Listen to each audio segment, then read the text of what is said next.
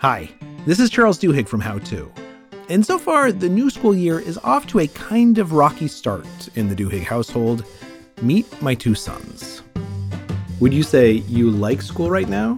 No, it's boring and it's hard to socialize within Zoom. Do you like sometimes do other things on your computer besides class? I know I do. yeah, like what? Minecraft. you do Minecraft when you're supposed to be doing class? this back to school season, as you undoubtedly know, is unlike any other. Whether your kids are sitting six feet apart in the classroom wearing masks, or permanently logged into Zoom and you're worried about their minds turning to mush, there's no lesson plan for this kind of school year. Yes, and we're in for the long haul.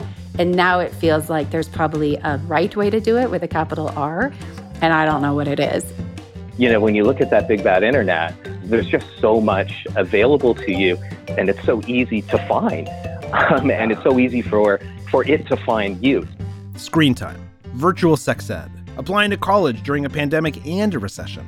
In our special three part series, Cheat Sheet, we take on your biggest back to school questions.